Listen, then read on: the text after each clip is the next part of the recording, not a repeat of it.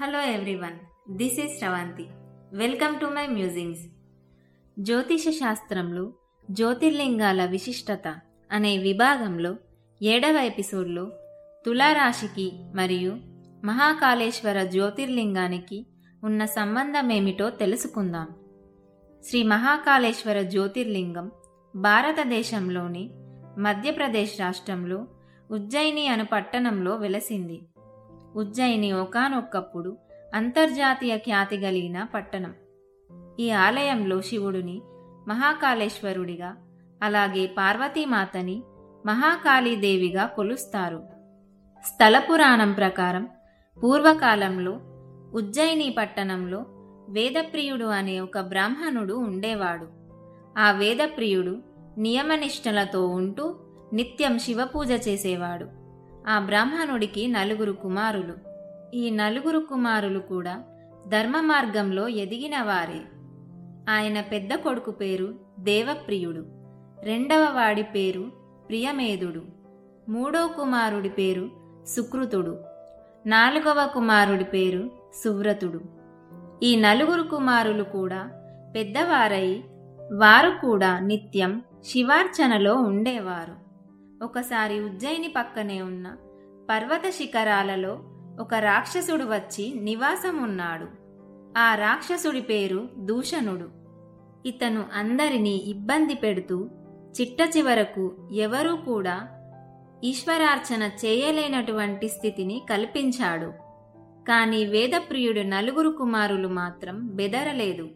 చివరికి దూషణుడు ఆ నలుగురి బ్రాహ్మణుల మీద కత్తి ఎత్తాడు. అయినా వారు శివపూజ మాత్రం ఆపలేదు. హర ఓం హర హర అంటూ శివపారాయణ చేస్తూ కూర్చున్నారు. అప్పుడు అక్కడ ఉన్న చిన్న పార్థవలింగం నుండి మహాకాల స్వరూపంతో పరమేశ్వరుడు బయటికి వచ్చి ఒక్కసారి హూంకరించాడు.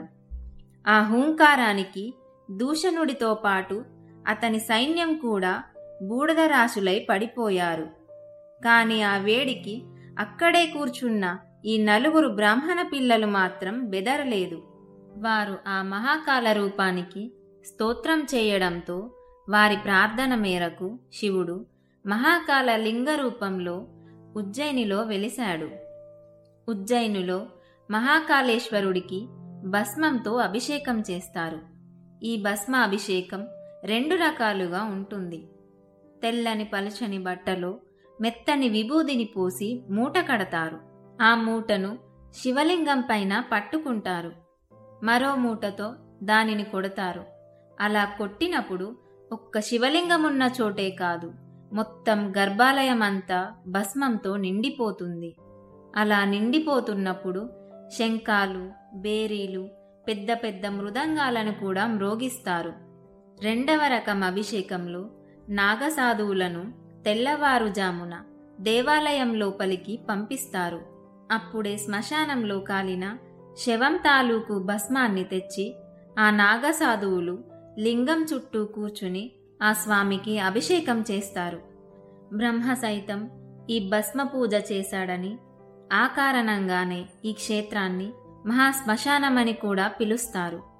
పన్నెండు సంవత్సరాలకొకసారి ఈ క్షేత్రంలో కుంభమేళా జరుగుతుంది. అత్యంత ఘనంగా జరిగే ఈ కుంభమేళాలో లక్షలాది మంది భక్తులు పాల్గొంటారు. ఇక జ్యోతిష్యం విషయానికి వస్తే మీరు ముందుగా మీ జన్మజాతక చక్రంలో ఆత్మకారక గ్రహమేంటో తెలుసుకోవాలి.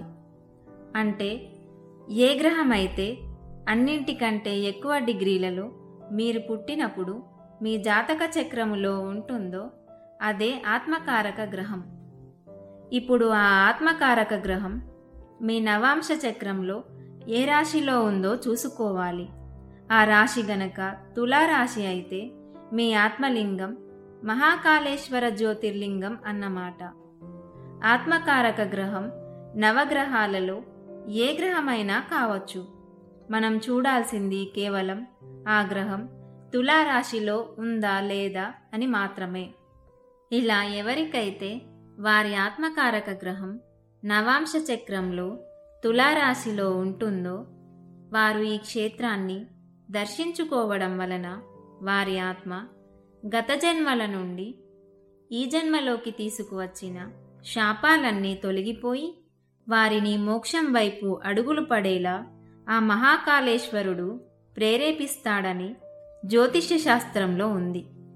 మీరు కూడా ఈ జ్యోతిర్లింగాన్ని దర్శించి మహాకాళేశ్వరుడి దివ్యకృపా కటాక్షాలు పొందగలరని ఆశిస్తూ ఈ నా రేడియో వింటున్న మీకు ధన్యవాదాలు. స్వస్తి.